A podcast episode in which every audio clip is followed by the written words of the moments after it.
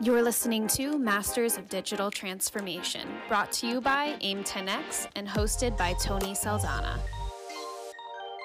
Hey, welcome to Masters of Digital Transformation, the podcast that's been designed for business leaders, learning from masters who've devoted their entire lives to disrupting their industries. And my name is Tony Saldanha.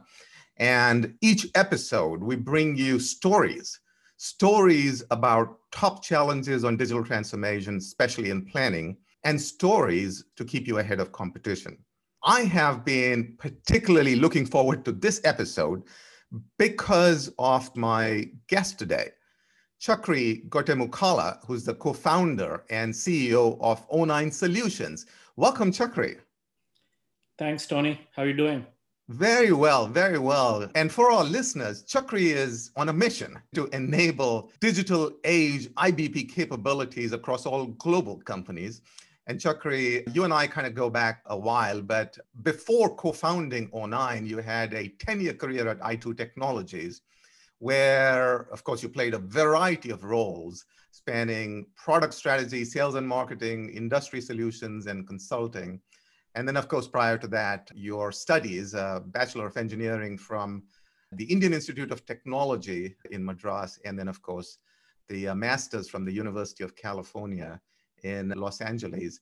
And uh, Chakri, you and I first met mm-hmm. while I was still at Procter & Gamble, and I was looking for really disruptive solutions in supply chain. And I was really impressed by some of the capabilities that you and your team have developed. And for our listeners, though, I want to start on a more personal side. I want them to understand how this global industry leader now came all the way from what is now called Chennai, previously Madras, uh, the IIT organization there, into O9 here. That's a long story. Let me see how I can condense that a little bit, right? Yeah, O9 we are on a mission to drive digital transformation of planning and decision making in global corporations. We think it's a very sacred mission, a lot of value creation opportunity, but also global supply chains, as you know, are the biggest consumers of the Earth's resources. So improving that, moving the needle there a little bit has huge implications. We are on a mission to bring the best technology, the best capabilities to transform decision making. And so, how that came about after the education, as you pointed out, I started my career at i2, solving complex supply chain problems at global companies. Mm. And there's a lot of lessons learned there with first generation technology. So, mm. you know, about 10 years back, after I'd left i2 and I was thinking about the problems that remained to be solved, supply chains were becoming more complex mm. globalization, changes in demand patterns, complexity and volatility was growing. So the kind of solutions that we are talking about had become much more important than ever. Right. And there was a lot of lessons learned and what had worked and what had not worked. And there were new technologies that were coming to the forefront that were not available before, right? Yeah.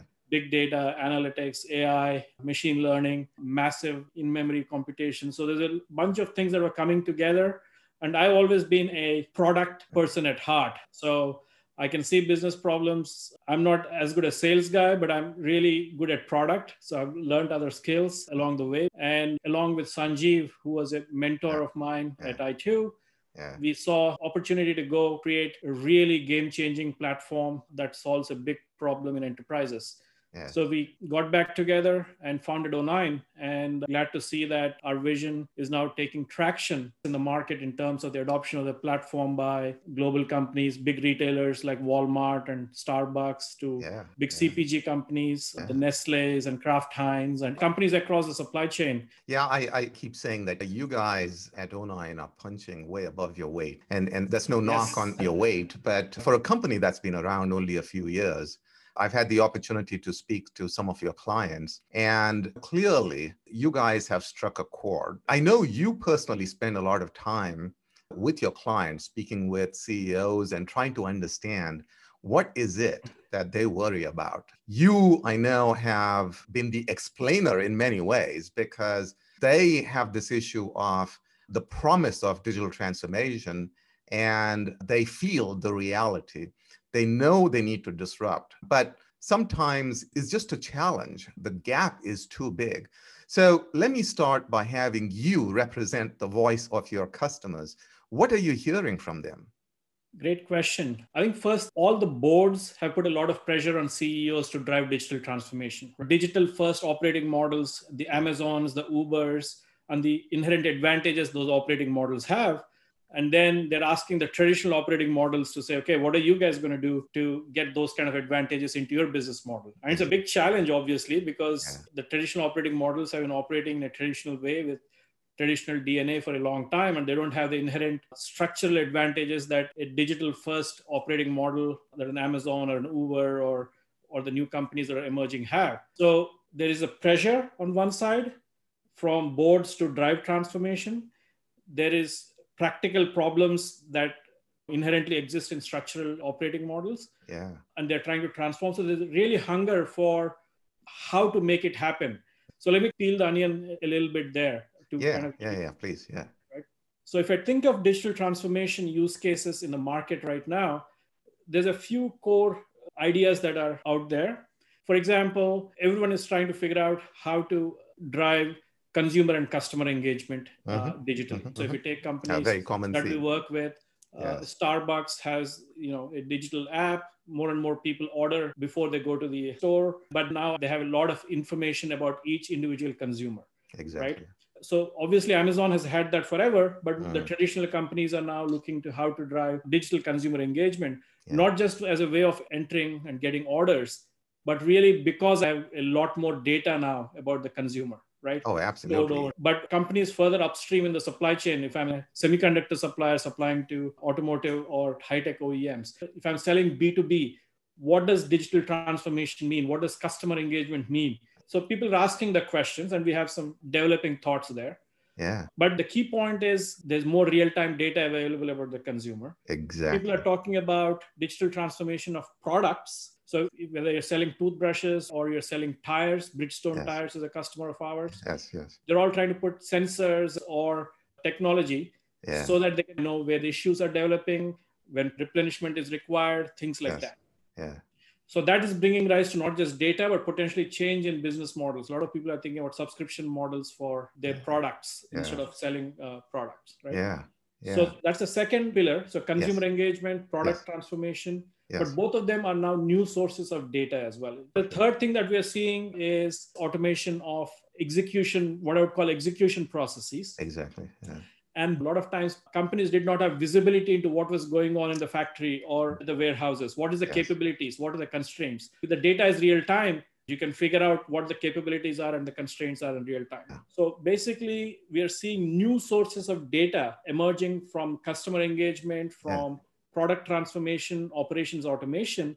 Yeah. but the biggest frustration that i see executives have is business planning meetings. Yeah. These executives and they're yeah. like hey missing the forecast. Exactly. The plan was yeah. 100 and our forecast is coming out to be 80 yeah. Why? Why yeah. didn't we know earlier? Uh, why is there excess inventory building up? Why didn't that product sell enough? Why did we sell more of that? And why didn't we know earlier all the same classic problems that always existed in planning and decision making and so that's where the dichotomy i see yeah. especially the traditional operating model companies yes. right these business plan review meetings are extremely painful with a lot of friction let's put it yes. mildly between yes. sales and supply chain and product teams and the executives yeah and then on the other side there's a promise of this real-time data coming in from all sides and that bridge has to be crossed so to speak in their exactly. minds how do we transform yeah. this to that yeah. And what I find interesting, Chakri, is that this issue of how do you transform while running your business has always been there. If you were a horse carriage company and you had to figure out how to get into the automobile business in 1900, this was the same issue. But in some ways, that issue has become a little more mm. complicated and urgent because now CEOs, as you correctly point out, they know exactly what parts of their business they need to transform. You already pointed to them consumer, product technology, internal business operations. But that doesn't make the task any easier because they know what they want to do, but they're still frustrated because the day to day kind of keeps them away. So I want to ask you, putting on your own eye in position, how can you help them bridge this gap?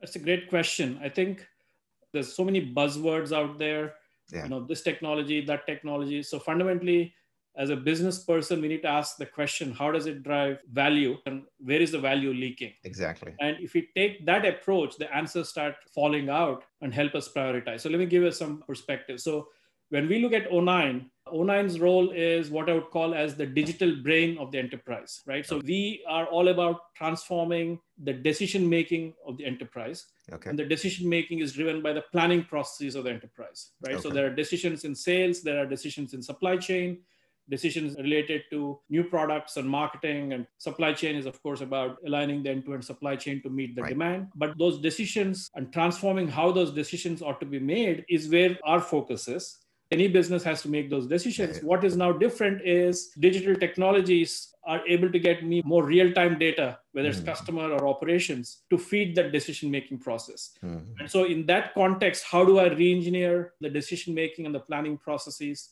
is the key. So let's first go back to where is the value leaking then? One of the key areas, one of the big frictions in planning and decision making is why couldn't we know that earlier? So why did we miss that forecast? Why did that product sell more or less? Yeah. In reality, by the time we asked that question in the business plan meeting, there were leading indicators out there that would have told us that happened because product was delayed or right. in hindsight uh, something changed at the store that caused it well, yeah. why didn't we know that earlier? Why couldn't yeah. we have incorporated that into the planning process to make the decision? It, it sounds like when you talk about the digital brain, there is an element to this where part of the value that you're providing is in helping companies do what I call using forward looking real time information while they're driving their car as opposed to looking at the rear view mirror at what happened in the past. Before we actually even get to the smartness of the brain, it sounds like at least a large part of the value here is in the timing of the information. Is that correct?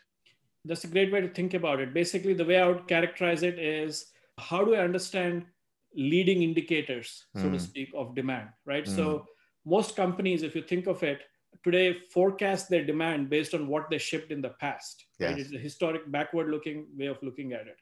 But things are so dynamic. There are things that are happening in the market that if I know earlier, changes in demographics, changes in weather, changes in yeah. consumer conditions, yeah. all of those are leading indicators of demand. Today, we use those to explain the numbers yes. after the fact. Exactly. Well, if you understand those uh, upfront, then how do I incorporate that? Yeah. And what we are finding is that when we talk to these companies, it's not that the, the data does not exist. The data exists in different functions and departments. Marketing has data about consumer preferences that they're collecting through social media. Yes, uh, yes, yes. The sales teams that are selling through retail have a lot of information about what the retailer thinks about our product, what's happening in the assortment, what's happening in the store, if I'm a CPG company, right? So the, the data islands exist, but the data is not being connected so what we are saying is one of the key capabilities of the digital brain, the next generation yeah. planning system is yeah. a real strong market knowledge model, right? So it's not about just data. Data has to be converted into knowledge. That's how the yeah. brain works, right? Yeah. and so clearly it sounds like one way in which the digital brain helps is in terms of leading indicators. Are there other ways in which the digital brain construct can help? Yeah, so the basic input that is required, the market knowledge, that knowledge has to be applied to the critical decision making processes. Yeah. So once I have the market knowledge that tells me what's going on with respect to this category in this region by this channel, etc., how do I use that to plan and make decisions? Yes. And one of the lifebloods of any planning process is the forecast. That's right. right. and forecasting is where a lot of energy is spent in most companies. Yes. And as you know, Tony, there's a monthly cycles and yes. everyone has a yes. perspective on the forecast. And that's the fundamental area that there's a lot of transformation that we are seeing. Yeah. AI and machine learning have a lot of potential to take this leading indicator data yeah. and create an unbiased view of the forecast with lesser effort. Yeah. So that then management discussion can focus not on the number, but more on the discussion about how to address the risks and opportunities versus fighting about the numbers. Absolutely. The biggest change that I think come along with data has been that particular focus on the decisions yeah. to make out of this. Now, you talked a, uh, a, about a couple of companies, and, and I love to hear about use cases. So, you know, if you wouldn't mind, could you share a few examples of how companies are bringing this construct of a digital brain to life? That's great. So I think there's a few more use cases, but let me go back to the first one that we talked about. When we talk about leading indicators, what kind of data? And it really depends on the category, of course. So if I take consumer products, leading indicators of demand are broadly size drivers mm-hmm. and share drivers, which are okay. my share of that category, which is my product, my pricing, my promotions, relative to the competitors in that. So we are able to now look outside the enterprise for a lot of this data. If you take tires, for example, uh-huh. we're working with tire companies. Traditionally, they've always been forecast based on shipments. Okay. Right? But now, if you look outside in, there's a lot of data that's available by each zip code on how many cars of what age, of what make are on the road today that's available publicly. What is my forecast going to be in, in Austin, where I live, where there's yeah. a lot more Priuses versus Dallas, yeah. which has a lot more SUVs? There you go. There's a difference in forecast, in assortment. So that's an example, right? Similarly, yeah. it might look simple, but Starbucks is a pretty complex operation. And every day, the demand at a Starbucks store is dependent upon what's happening locally, right? Local yeah. weather, yeah. events exactly. around the store, traffic conditions, football events going on that increase yeah. traffic into the store. Yeah. That has huge impact. So all the data is out there. It's a question of how do I ingest different data sources, getting that into the model, connecting the dots, and letting the algorithms then figure out how to drive the forecasts and which ones are more important, which ones are less important. Yeah, those are very relatable examples because we all have to kind of deal with tires and, and, and coffee. And as you said, these were just some of the use cases. I, I'm sure there are several. Let me go back a little bit. What other use cases exist? That's a great question. Once you have the forecast, then the yeah. question is, what do you do with the forecast? And let's break it down to two sides. One I would call a commercial side of the equation, and the other is yeah. the supply chain side of the equation. Yeah. On the commercial side, the decisions that you have to make are mm. around how do I drive various initiatives, whether mm. it's new product initiatives, marketing initiatives, mm. pricing initiatives, to hit my revenue targets, mm-hmm. right? And the decisions are about allocating my resources and what mm. initiatives to run. Yeah and that's really the commercial plan and we see a lot of challenges there because without this kind of data about what is really driving demand most of those decisions are being made based on tribal knowledge and last year right yeah. what worked what did not work uh, yeah. so the institutional knowledge and the market knowledge is not informing those decisions correct yes. so that's a big area of transformation what we mm. call commercial planning and gap closure on a weekly monthly basis mm. it's not just about creating a commercial plan for the next year yeah. and we sit back and execute. How yeah. do I fine tune it? What is working? What is not? Where are the gaps emerging? Where are the conditions changed? And what do I need to hit my plan on a weekly, monthly basis? That's what we call gap closure. Okay. And there's a lot of executive interest on how to use this kind of market data and knowledge mm-hmm. and AI and analytics mm. to inform my commercial planning, revenue planning, and gap closure activities. So, working with sales and marketing organizations, chief revenue officers of big CPG companies, industrial manufacturing companies, to transform that process is a core area. That's huge. That's what I would use very technical terms to call a hairy problem. But let's go back to real life cases. We always like to hear about real life examples. So, what do you see companies doing to use data and analytics in that area of gap closure? If I think about how revenue plans are created in companies today, right? They, you create a revenue plan for next year. Yeah. Typically, it's a big planning process. Yeah. And investments are being made in new products, marketing, trade promotions, the types of investment or demand driving initiatives. Right. Should I invest more in US versus in Europe? Right. Or within the US, which region should I invest in? There's should I invest more in this channel versus this channel? Yeah. So it's a multi-dimensional, complex decision-making problem. And today, all of that's being done with tribal knowledge. Last year we did this plus X percent. so that's where I think what we are doing is two things.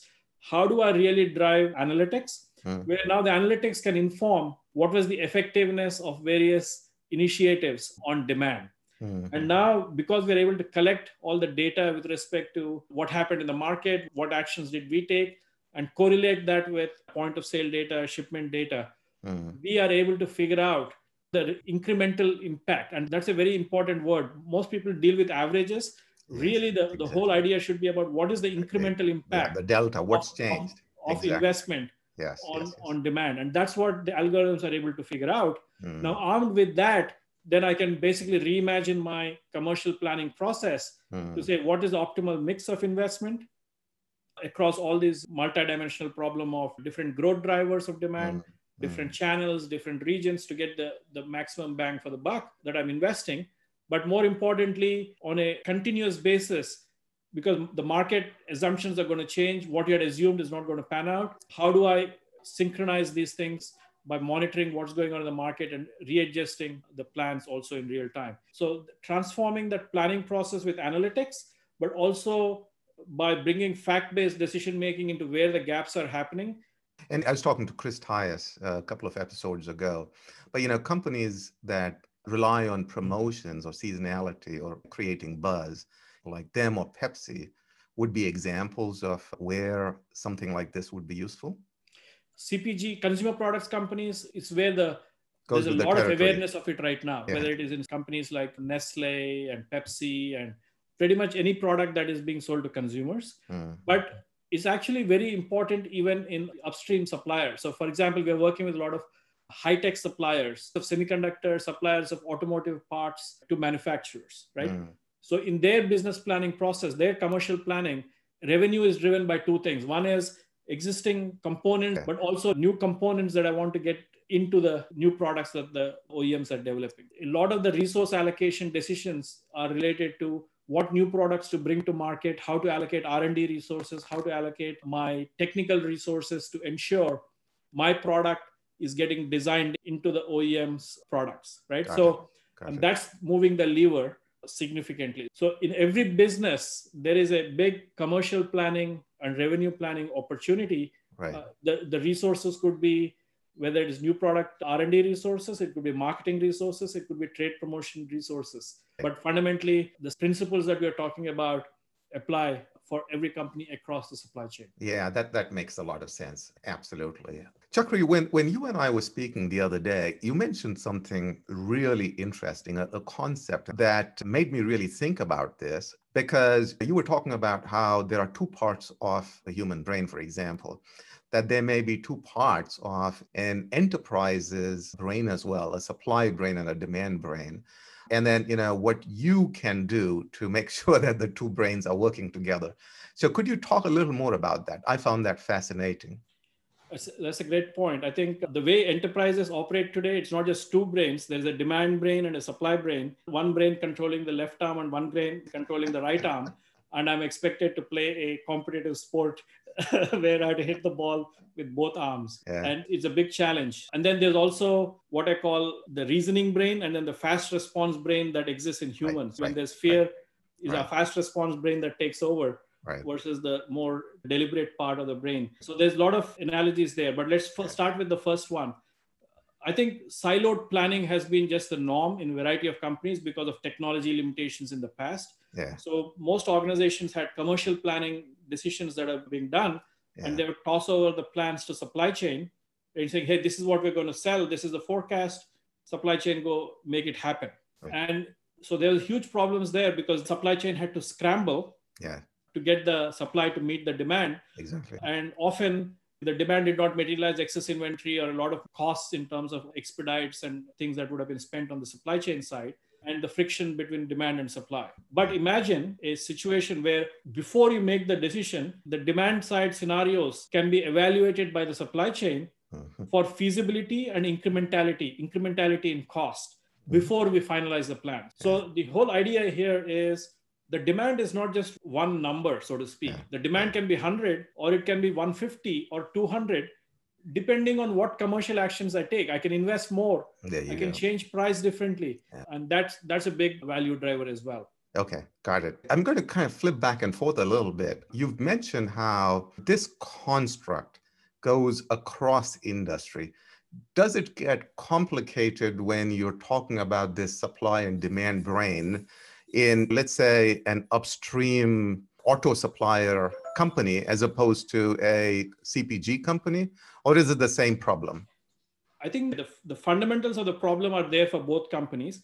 It's the degrees of freedom and the levers that you have to play with that are different. So, for example, okay. if I'm in a CPG company, I have a lot more levers to play with because I am able to use my marketing and sales levers a lot more to shape the demand. That's what Amazon does really well. Most consumer products companies are trying to do that. But if I'm an auto supplier in the back end, my demand is a function of what the OEM will give me as orders eventually, because based on the cars that they're going to build. So I don't have as many degrees of freedom there in influencing demand. It's more about being responsive on the supply chain. But even there, what we're seeing is the OEMs give pretty bad signals to the suppliers. Yeah. yeah. Because all the liability is being carried by the suppliers. So the suppliers yeah. are trying to figure out how to get smarter yeah. about triangulating with other data sources to say, okay, what is the real demand signal? How many cars is Ford going to sell? If trucks are going to sell a lot more, then probably small cars are going to sell less. Yeah. Demand for both cannot be going up as much. Yes, right? Yes. So there's a lot of triangulation mechanisms that the suppliers are applying to the demand. Whereas in consumer products, there's a lot of ability to shape the demand. Got right? it. Got but it. supply chain side, both of them have complexities. They have deep supply chains with multiple Yeah, suppliers Yeah. and both of them have to deal with those. yeah. Yeah. So Now that I think the sense. problem is different a little bit, but in some senses it's similar. When you look at it from a data standpoint, I guess they're just different drivers. And then, of course, once you kind of understand the drivers and the data itself, then you get into an area that, again, you and I talked a little about the other day, which is execution. In some ways, execution is everything in today's world, isn't it? Yes. Because when your competitor is more of a software company than a manufacturing company in the sense that they're using data and agility almost like a software company to run their organization, then that becomes challenging. I, I want to kind of draw from you what does it take for every company to eventually become a data company? I think, Tony, that is the heart of the question, quite frankly. No one has the perfect answers on how things are going to evolve. so if you think yeah. of the digital first companies, Yeah. they are releasing technology capabilities. Amazon or Uber, they, they release a feature on the website or how to engage with the customer, and that transforms immediately what data they get and how to run the business. yeah. And it's happening in the matter of weeks. They don't think about timeframes of years. Yes, Uh, of course. whereas if I work with most traditional operating model companies, yeah. they have been in this mindset of five-year transformations. you know, there, there was an ERP implementation of uh, a German ERP. I won't name uh, which it is, of course, but it took 10 years to implement that, and it's not been fully rolled out. It's just mind-boggling. And it's not just the, the data piece, but some of these people that come from Silicon Valley, they're used to a different cycle time and agility. And, and is that part of what you're seeing in companies? I think it's not about this data or that data. It's about really getting a mindset of speed. And I think that is the number one thing that I would advise CXOs. Think like a technology company. yeah, which means rapid prototyping of capabilities. yeah, You don't know all the answers, but don't think of it as a two year transformation. Let's put an AI ML model, yeah, see where it is, yeah, figure out what data is missing, yeah. prototype it, rapidly roll it out. That whole notion of iterative prototyping and rollout in a much more agile fashion is the mindset Yeah. that I would like to see more of the traditional operating models adopt. I think that is the key. The details of which data, how to change this, how to change that, those can be figured out. I think the biggest constraint is that traditional mindset that it takes three to five years to make any change happen. That's so true. I'm going to pivot, as they say in Silicon Valley. One of my favorite questions is before we conclude, Chakri, what's your advice to our listeners? Yeah, that's a good question. I mean, there's a lot of people out there, right? So Yes, yes, if I yes, think about my personal story, Yeah. okay, I can talk to entrepreneurs in one way. Yes. But I think the biggest change agents are people inside those traditional companies that I'm talking about, upper and middle layers of management. Correct. They have a lot of potential to drive change. Correct. I would like to provide some thoughts on how they can become bigger change agents. That'd be great. Uh, yeah. So the CXO minus one or two levels. CXO minus one or two, because I think that's where this could be directors, VPs of planning, and they have to break these silos and they have to make things happen. Yeah. So I would Mm. ask them to be open minded in terms of receptive to new ideas. Don't be Okay. afraid. I think that people who go up to the next level in the next coming years are really people who can see the vision and break through all the Yeah. traditional constraints that have existed in traditional operating models and make things happen. So my biggest piece of advice would be to those, as you called X minus one or. X minus two in the. CXO layers, to figure out what the possibilities are and be change agents within your company. Be fearless. And I think the ones who are fearless and who can make change happen are the ones who are going to become the CXOs of the future. There you go. Hey, no better advice than be bold and use each of these opportunities and challenges as an indication for leadership. Chakri, that is absolutely fantastic advice. And I want to thank you for joining us on our episode. I learned a lot from you, as always is the case. But I think your unique blend of obviously hands on experience and industry perspectives makes this a very, very fun opportunity to chat. So thank you very much for joining us today. Thanks, Tony, and thanks for your friendship, mentorship over time. Really appreciate it and, and great discussion as well today. You're very, very welcome. My pleasure. And to all of our listeners out there, make sure you subscribe to our show to keep getting new updates. And until next time, remember don't just implement planning, redefine it. Thank you for listening to Masters of Digital Transformation. For more information, be sure to check out www.o9solutions.com slash aim10x.